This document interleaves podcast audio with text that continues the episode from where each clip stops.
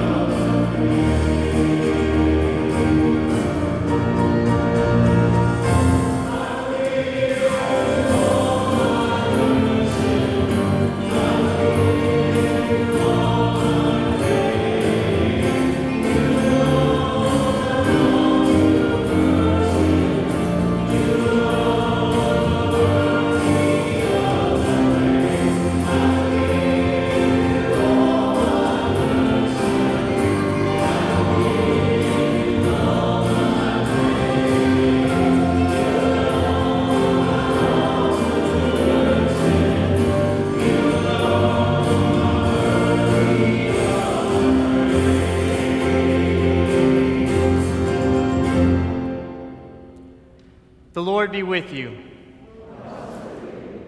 Let us pray.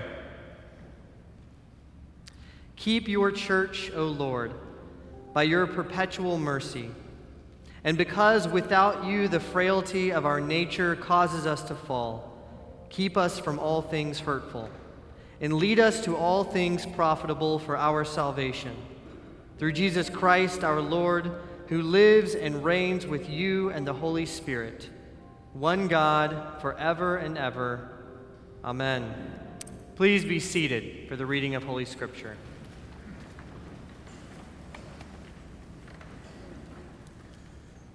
Please join me in reading from Psalm 67. We will read responsively from the bulletin.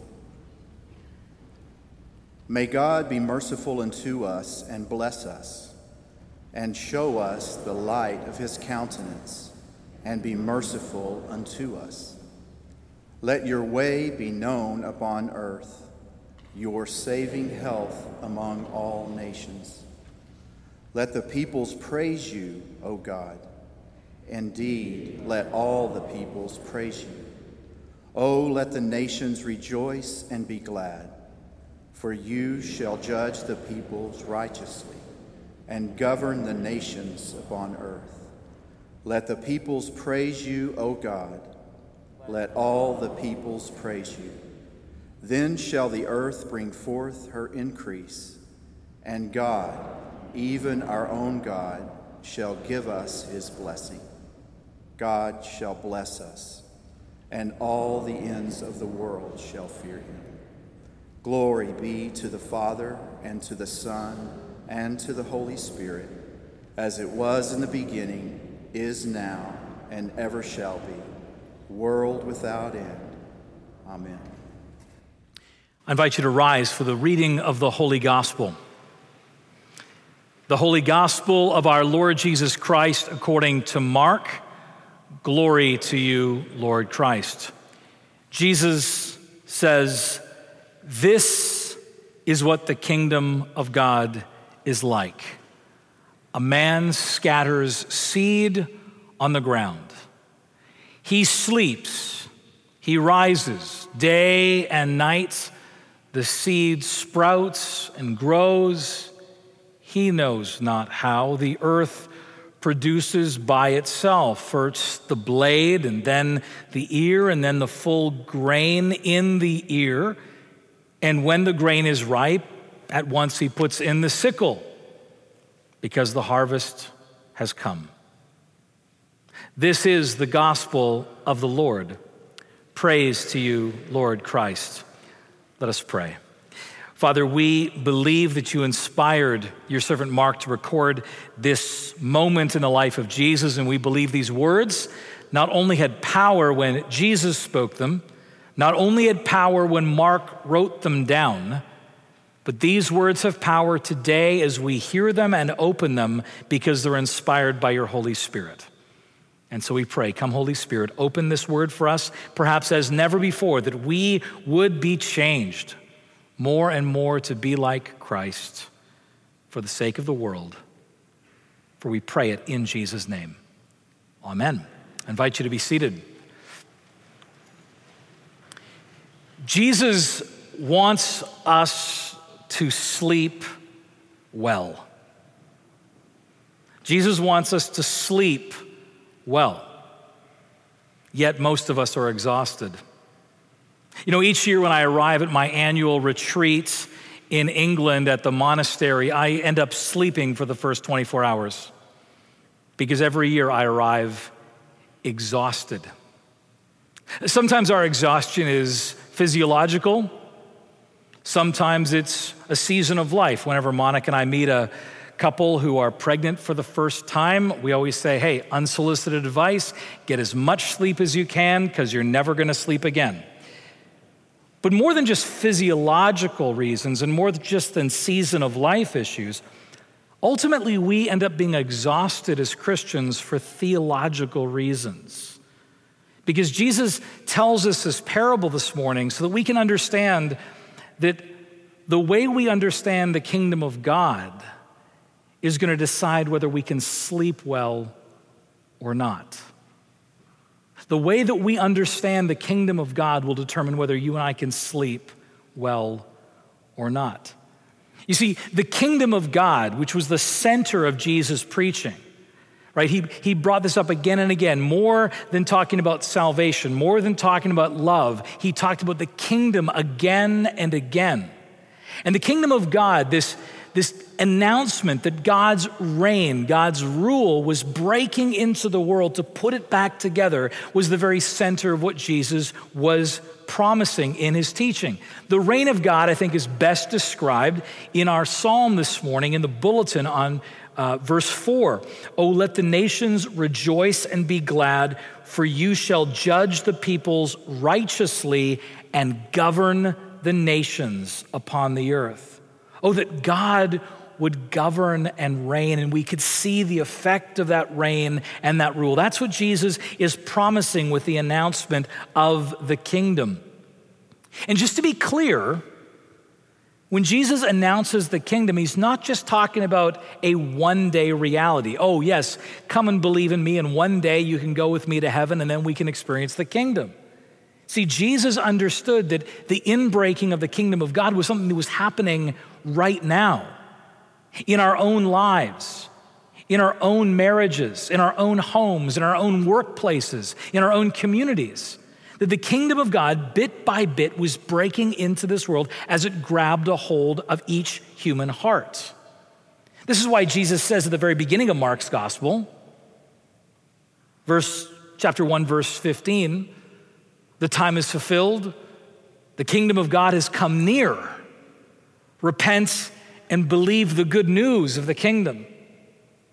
You see, the announcement of the kingdom, this announcement that God's rule was breaking, coming into our world, putting things back together, is at the very center of Jesus' teaching. And what Jesus tells us in this parable, one of his many parables of the kingdom, is that if we understand the nature of the kingdom of God, we will learn how to sleep.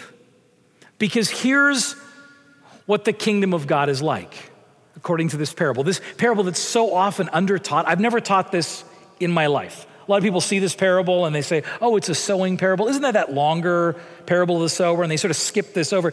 There is something absolutely unique and profound here about our ability to sleep because this is what the kingdom of God is like. We sow and then we sleep because the coming of God's kingdom is sure. This is what the kingdom of God is like. We sow, and then we sleep, we stop, we recognize our limits, because the kingdom of God's coming is sure. See, it begins with the fact that the kingdom is like us sowing, that we sow, we have a role to play. Verse 26, if you're with me in Mark chapter 4. Jesus says, The kingdom of God is as if a man should scatter seed upon the ground. What we need to recognize immediately is that this incredible inbreaking of God's kingdom that's putting the world back together doesn't preclude our activity. This is not some kind of passive exercise where we sit back and say, Well, Lord, you know, bring in the kingdom. Lord Jesus, take the wheel. No, we are actually called to scatter seed. We're called to sow. We're called to play a role in God's kingdom. We've all met those people that are sort of too spiritual for Jesus. You know, they're more spiritual than Jesus. And, and, and, no offense, because if you talk like this, I've talked like this, and maybe you don't quite hear what it sounds like you're saying, but someone comes up to you and compliments you and says, you know, hey, you know, great job, you know, great sales presentation, or you did such a great job with the kids today at Sunday school, or, you know, just what a great, you know, parent you are, whatever it may be. Someone compliments you, and the response is, oh, it wasn't me, it was all God.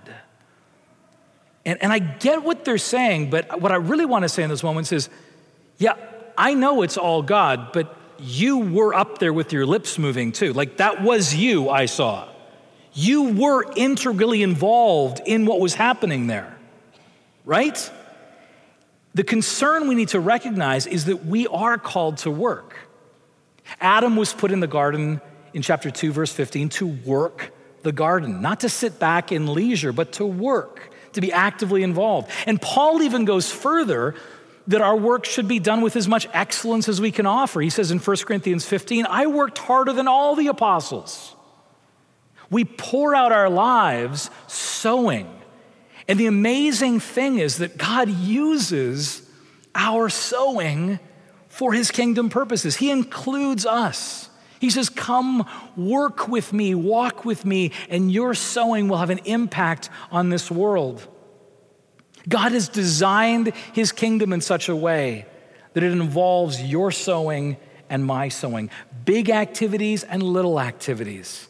Every piece involves us. And you know what's amazing? We see this, I think, most clearly when you think of Genesis chapter 1.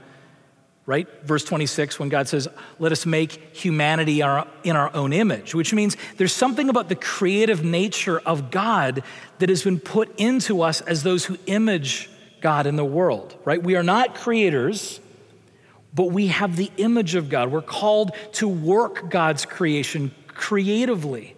And God uses that gift of image bearers in the world to transform the world. Here's the best example wine right? Wine, I, when I'm in Baptist circles, I have to say coffee, but I'm in an Anglican setting. Wine, you know, is something that involves human effort and work, right? You can have the most beautiful grapes and the most beautiful vineyard, but you ain't ever gonna see a beautiful cab come right off, of the, off, off the vine. It requires an image bearer to work the fruit, to transform and work the fruit in such a way that you have a beautiful glass of Cabernet Sauvignon in your hand. It reminds me of Benjamin Franklin saying that, you know, wine is God's proof that God wants us to be happy.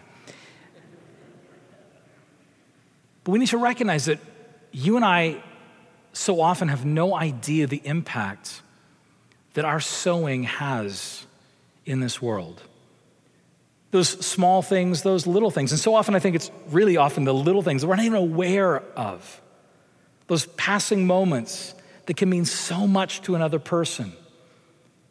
And they have an impact for the kingdom. I remember when I was 11 years old, I was in sixth grade, and our librarian, John Johnston, little Scottish librarian in our school, uh, came in in one period per day and would get us to start reading. It was all about trying to appreciate reading and get us to read out loud. So a bunch of sixth graders reading Tolkien. He got us to start reading The Hobbit. And I was terrified because I stammered whenever I spoke. Therefore, I was terrified to speak in front of people. And I've been laughed at way too many times in my short 11 years. And I went to Mr. Johnson privately and said, Mr. Johnson, I don't want to read. And so John Johnson took me aside to the library in my math period. Thank you, Jesus, I got out of math. And he tutored me. And I, I just quietly said, No one else is here but me, just read. And I read. And he would teach me how to open my voice and not trip over my tongue. And over one year, I became the, the most celebrated reader in the class. John Johnson died before I went to seminary. But that small work of a librarian made me a preacher. When we are in heaven, we will have the unique joy of finally seeing all the ways that our sowing, our work, has impacted a life in this world. You'll have a friend that'll come up to you and tell you that you, that word you spoke to them brought them from the edge of absolute despair, and you never knew it. Some stranger will tell you that you offered them a kindness in passing which saved them from the most deepest, darkest thoughts about themselves. Some Rwandan will come up to you and say that you and your church built schools that not only introduced them to Jesus, but got them into college and helped them change their country. This is what God is doing with his kingdom. He calls us to sow. But he also calls us to sleep. For all the sowing that we do, all the good that God can do through our sowing, we've only got so much ability and we've only got so much power God ultimately is the one that is growing his kingdom. And we see that most clearly in verse 27. When we're told of the farmer that he sows seed in the ground, but then he sleeps and rises day and night, and the seed sprouts and grows. And then it goes even further and says, He knows not how. At some level, we've got to get our heads around this that the farmer goes out and sows his seed, and then, whether the farmer's awake or asleep, guess what happens? The seed grows. And even further, the farmer doesn't even fully comprehend exactly what's going on beneath the earth. This isn't about some sort of pre-modern, you know, view that doesn't understand agriculture. Of course, first century farmers had some degree of understanding. Jesus even explaining with the you know, complexity of the, the blade becomes the ear and then the complexity of the full grain in the ear. What Jesus is saying is you can understand agriculture to the core of your being, but you don't really fully understand how a seed becomes a stalk of grain that can feed someone. It is beyond our comprehension. And this is why not only is the kingdom of God like this that we sow, but also that then we have to sleep. We have to stop. We have to recognize our limits and say that I do not make the seed grow. I cannot make the seed grow. And it flies in the face, I know, with everything we believe about the modern world. You know, we, we live in this world where we can know everything, right? Just Google it. And we can solve everything, right? If we pour enough research and time and money into it. We can do anything. But the problem is we keep getting frustrated as we recognize that we're not actually as much in control as we think we are. Right? It's a grand illusion, this sense of control that we have over the world. I mean, think, think about it right now 2020. Oh, 2020. Right? In the same year, the humanity has managed to privatize space travel, a virus has brought the world to its knees. We are not in the control that we think we are. As the sociologist Peter Berger says, we end up in this confusion that we think we're so strong technologically, but we really aren't. We end up being, as he calls, a very nervous Prometheus. It makes me think of my Uncle Victor, who's a farmer. My Uncle Victor farms our family farm in central Canada. And Monica and I own a quarter section as part of that farm, along with other cousins. And my uncle farms it, and he's one of the most calm, gentle, trusting, faithful Christian men I know. And here's the great thing about farmers for those of you who are farmers and know about farmers, it applies to ranchers and so many other places. But they really sow hard. I mean, they work hard. It's a year long process of sowing. Farmers never really fully stop in the year. But my Uncle Victor works really hard, really sows, and then stops and sleeps. He, he recognizes his limits. And here's why I know that my uncle recognizes his limits and he understands this concept of limits and sleeping and Sabbath. Because I've never seen my uncle out in the fields, even though he's facing the uncertainties of rain and the uncertainties of hail and all the rest, I've never seen my uncle stand in the field yelling at the ground, telling the seed to grow. Because if we did see my uncle or any farmer doing that, we would say, oh my goodness, how frustrating that must be for him. Or even worse, that's a crazy person. But we do this all the time.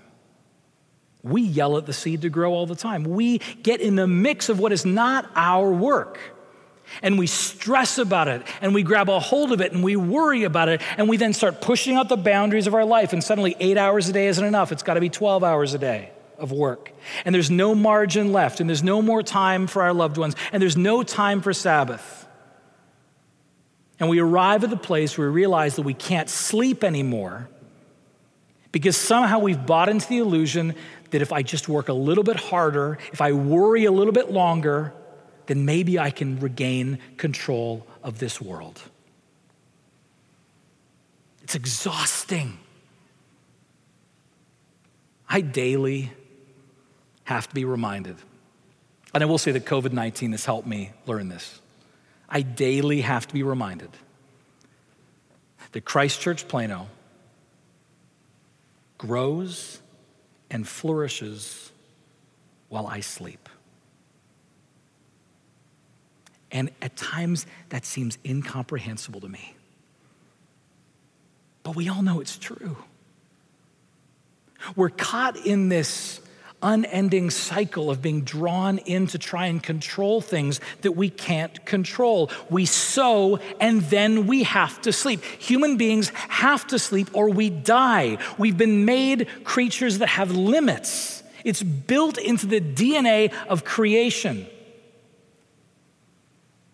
I like how Luther, speaking about his ministry in light of this passage, and his just trust that he's got a role to do and then he just sleeps and lets God do the rest.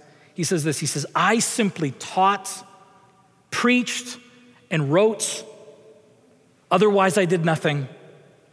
And while I slept, or while I drank beer with my friends, the Word did everything. I did nothing. The Word did its work. See, God has not made us to be frantic farmers, He's made us to be faithful farmers who will sow and then will sleep. As Paul says in 1 Corinthians chapter 3, I planted, Apollos watered, but God gave the growth.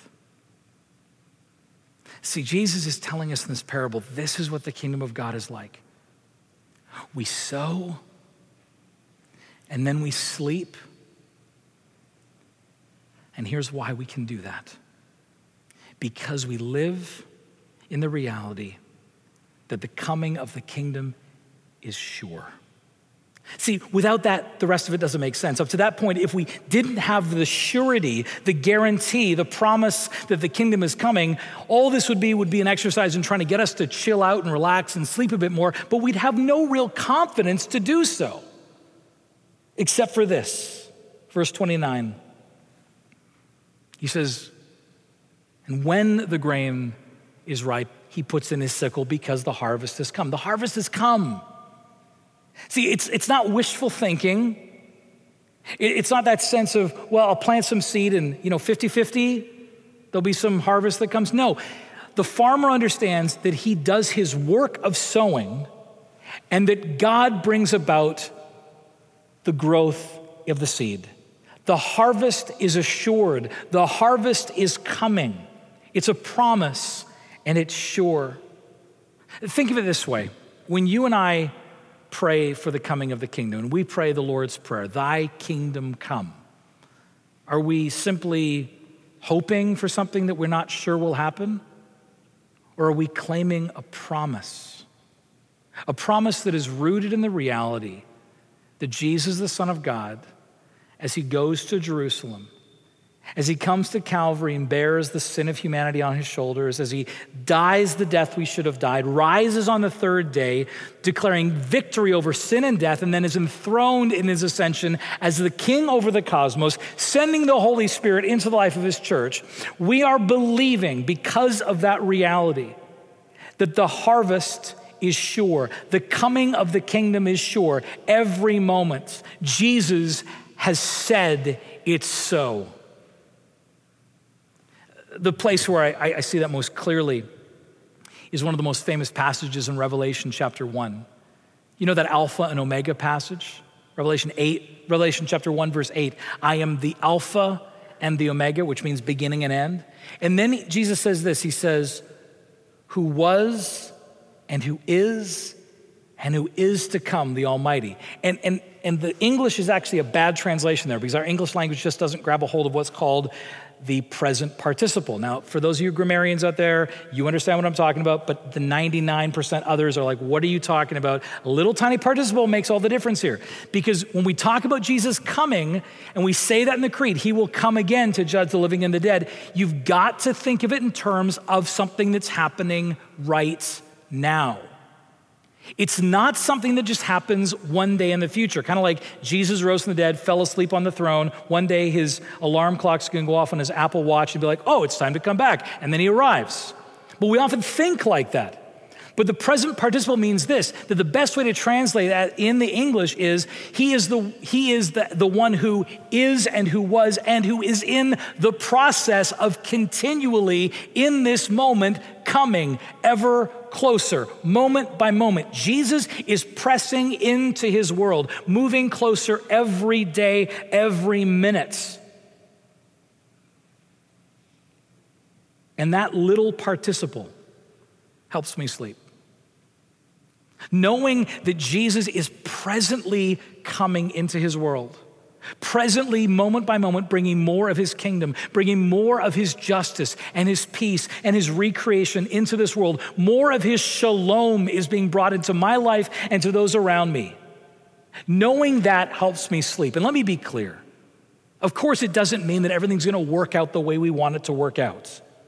There will be lots of surprises as the kingdom of God breaks in because the king has a tendency to do it the way he knows is best rather than how I think is best.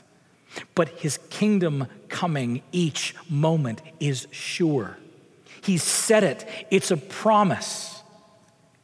I can sow and then I can sleep only because I know that the coming of his kingdom is sure and promised and guaranteed. Because hear this in the words of Psalm 121 if Jesus the King is presently, moment by moment, always coming, always getting closer, always pressing in, do you know what that means? I mean, it's a small thing, but it means everything. It means that he never falls asleep.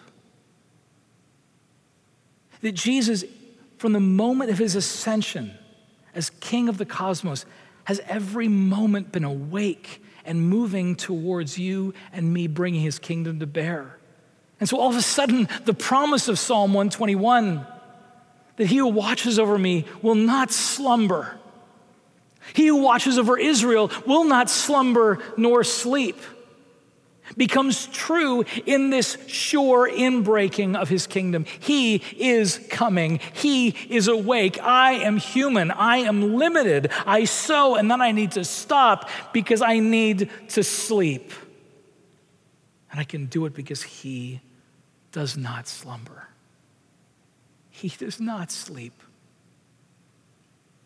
I can put my head on the pillow at the end of the day after a day of sowing with work and with family and with community and all the things that are still going around in my head, all the unresolved stuff, my aging parents, my sick friend, the conflict that emerged last week, this unresolved issue I have in my heart, whatever it may be, I can hand it to my Father in heaven and say, I've sowed and now I need to sleep.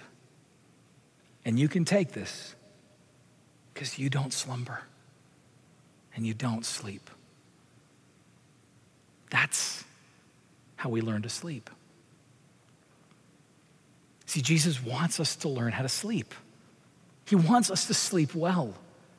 And so he gives us this parable, this parable that shows us what the kingdom of God is like. If we can understand the kingdom, then we can learn to sleep. And the kingdom of God is like this that we sow, and it makes an impact what we sow. But then we stop and we sleep. And we can do it because that coming kingdom is sure. You know, for 20 years, since Monica and I discovered the Anglican tradition and the prayer book and Compline prayers, we, every night as we're lying down in bed, no matter what kind of day we've had, no matter what kind of week we've got, my wife will reach across the bed and take my arm every night. I'm halfway asleep, and she grabs my arm and she prays this Guide us waking, O Lord and guard us sleeping. That awake we may watch with Christ, and asleep we may rest in peace. That is how we learn to sleep. And Jesus wants us to sleep. In the name of the Father, and of the Son, and of the Holy Spirit. Amen. I invite you to rise as we confess what we believe about God and his coming kingdom in the words of the Nicene Creed. We believe in one God, the Father, the Almighty, maker of heaven and earth, of all that is visible and invisible We believe in one Lord Jesus Christ, the only begotten Son of God, eternally begotten of the Father, God from God, light from light, true God from true God, begotten, not made, of one being with the Father. Through him all things were made. For us and for our salvation, he came down from heaven, was incarnate from the Holy Spirit and the Virgin Mary, and was made man. For our sake, he was crucified under Pontius Pilate. He suffered death and was buried. On the third day, he rose again in accordance with the Scriptures.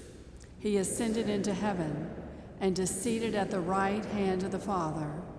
He will come again in glory to judge the living and the dead, and his kingdom will have no end.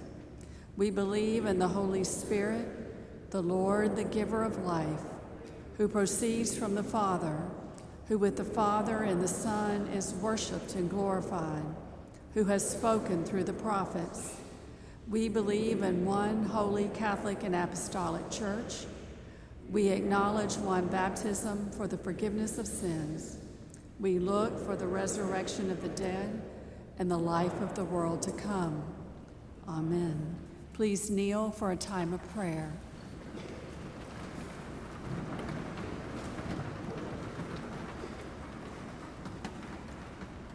Let us pray for the church and for the world, saying, Hear our prayer for the peace of the whole world, and for the well being and unity of the people of God.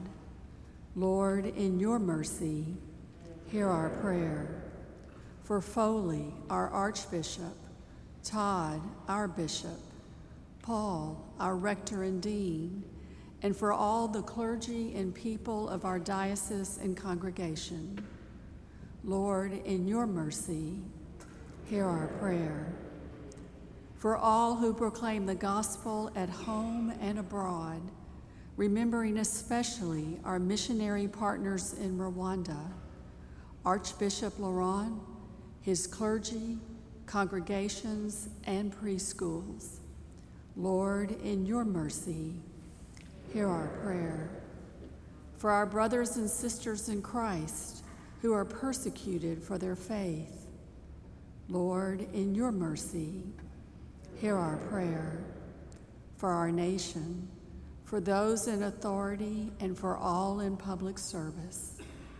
Lord, in your mercy, hear our prayer for all those who are in trouble, sorrow, need, sickness, or any other adversity.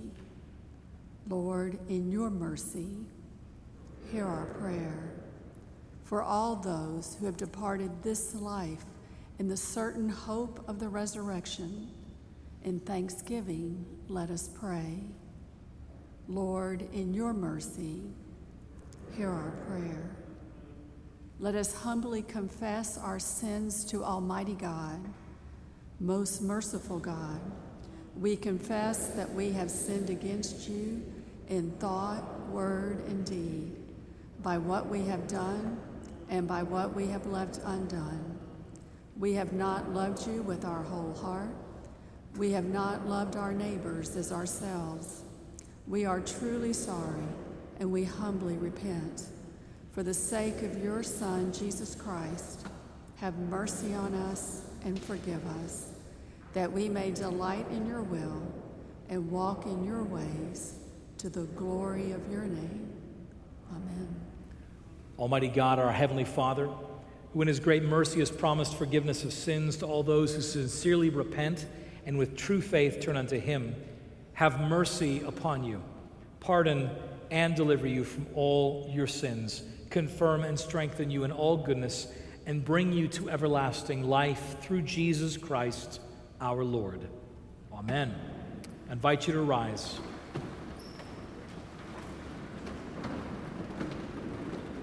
The peace of the Lord be always with you. Let's share that peace with one another, immediately within our own family groupings, and indirectly with the rest.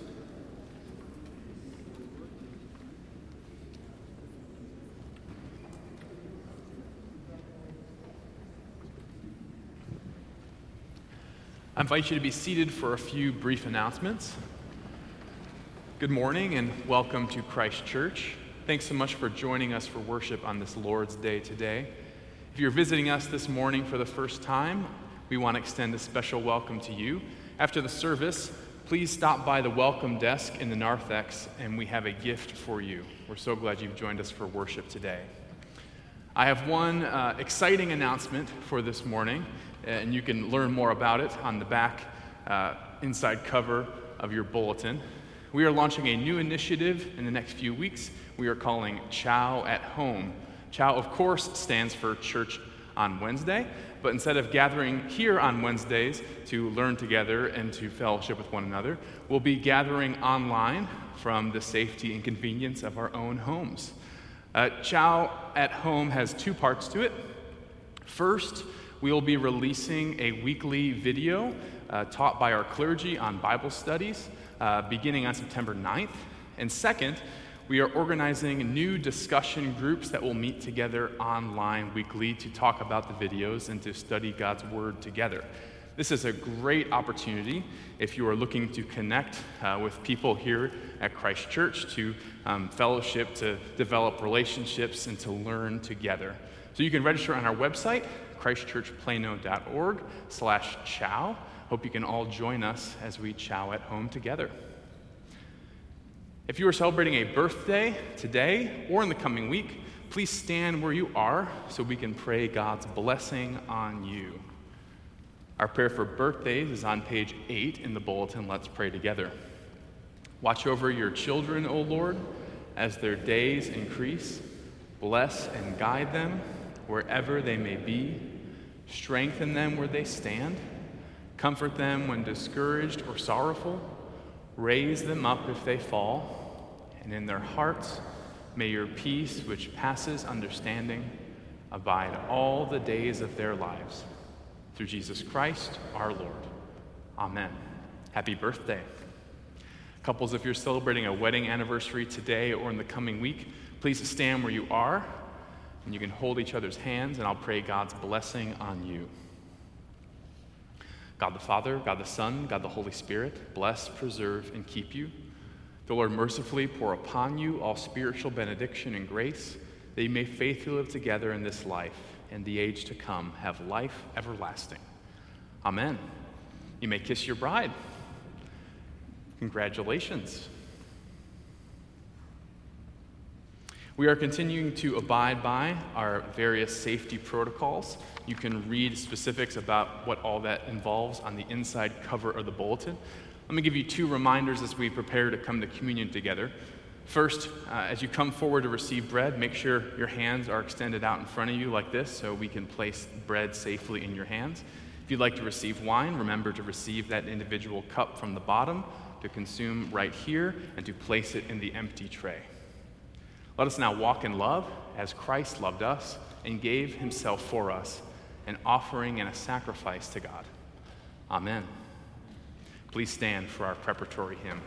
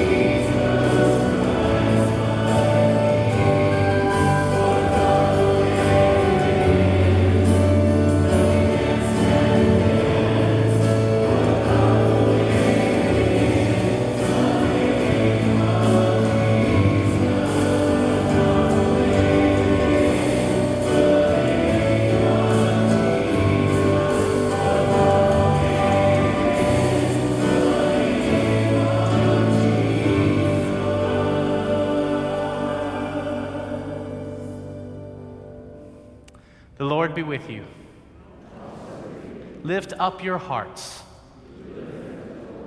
Let us give thanks to the Lord our God.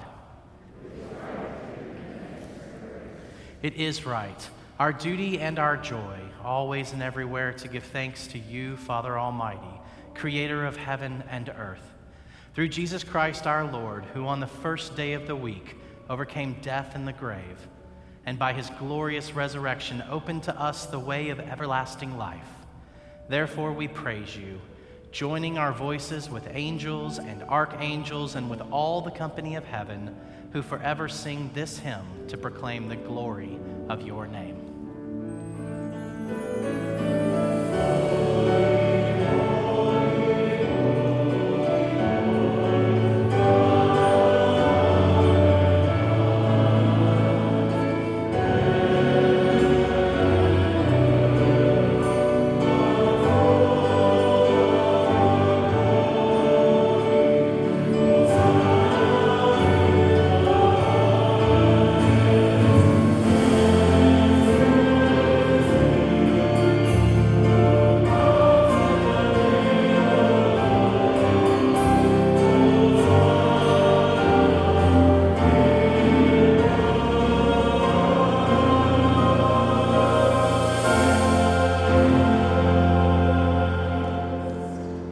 Invite you to kneel as we continue in prayer.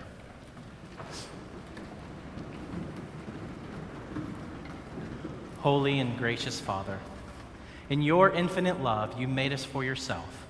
And when we had sinned against you and become subject to evil and death, you, in your mercy, sent your only Son, Jesus Christ, into the world for our salvation. By the Holy Spirit and the Virgin Mary, he became flesh and dwelt among us. In obedience to your will, he stretched out his arms upon the cross and offered himself once for all, that by his suffering and death we might be saved. By his resurrection, he broke the bonds of death, trampling hell and Satan under his feet. As our great high priest, he ascended to your right hand in glory, that we might come with confidence before the throne of grace. On the night that he was betrayed, our Lord Jesus Christ took bread, and when he had given thanks, he broke it and gave it to his disciples, saying, Take, eat. This is my body, which is given for you. Do this in remembrance of me. Likewise, after supper, Jesus took the cup, and when he had given thanks, he gave it to them, saying, Drink this, all of you. For this is my blood of the new covenant, which is shed for you and for many for forgiveness of sins. Whenever you drink it, do this in remembrance of me. Therefore, we proclaim the mystery of faith Christ has died, Christ is risen, Christ will come again. We celebrate the memorial of our redemption, O Father, in this sacrifice of praise and thanksgiving, and we offer you these gifts. Sanctify them by your word and Holy Spirit to be for your people the body and blood of your Son, Jesus Christ. Sanctify us also that we may worthily receive this holy sacrament and be made one body with him, that he may dwell in us and we in him. In the fullness of time, put all things in subjection under your Christ, and bring us with all your saints into the joy of your heavenly kingdom, where we shall see our Lord face to face. All this we ask through your Son, Jesus Christ, by him and with him and in him. In the unity of the Holy Spirit, all honor and glory is yours, Almighty Father, now and forever. Amen. And now, as our Savior Christ has taught us, we are bold to pray, Our Father, who art in heaven, hallowed be thy name. Thy kingdom come, thy will be done, on earth as it is in heaven. Give us this day our daily bread, and forgive us our trespasses, as we forgive those who trespass against us and lead us not into temptation, but deliver us from evil. For thine is the kingdom and the power and the glory forever and ever. Amen. Alleluia. Christ, our Passover lamb, has been sacrificed once for all upon the cross. Therefore, let us keep the feast. Alleluia. The gifts of God for the people of God. Take them in remembrance that Christ died for you, and feed on him in your hearts by faith with thanksgiving.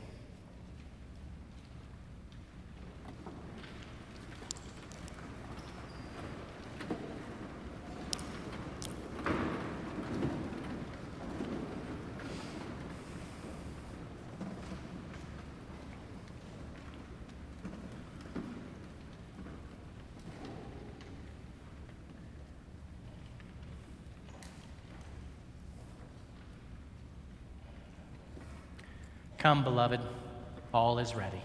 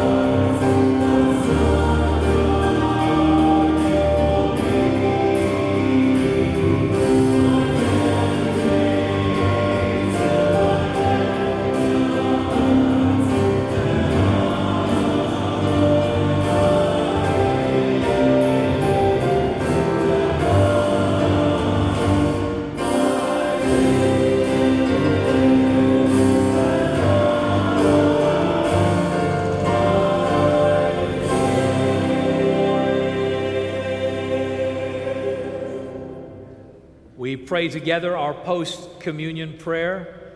Heavenly Father, we thank you for feeding us with the spiritual food of the most precious body and blood of your Son, our Savior, Jesus Christ, and for assuring us in these holy mysteries that we are living members of the body of your Son and heirs of your eternal kingdom. And now, Father, send us out to do the work you have given us to do, to love and serve you as faithful witnesses of Christ our Lord. To him, to you, and to the Holy Spirit be honor and glory, now and forever. Amen.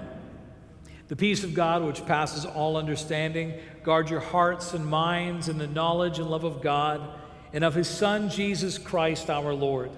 And the blessing of God Almighty, the Father, the Son, and the Holy Spirit be amongst you and remain with you always. Amen. Let us go out singing together, Rise up, O saints of God.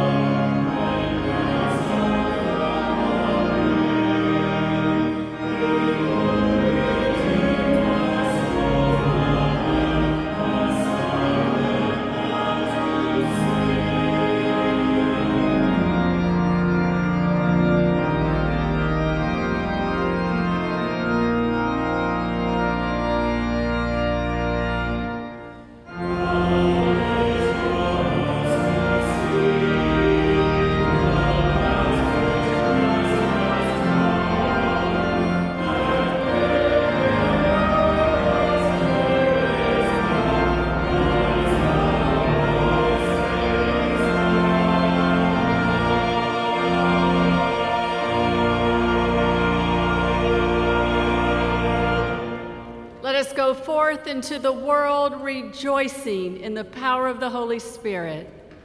Thanks be to God.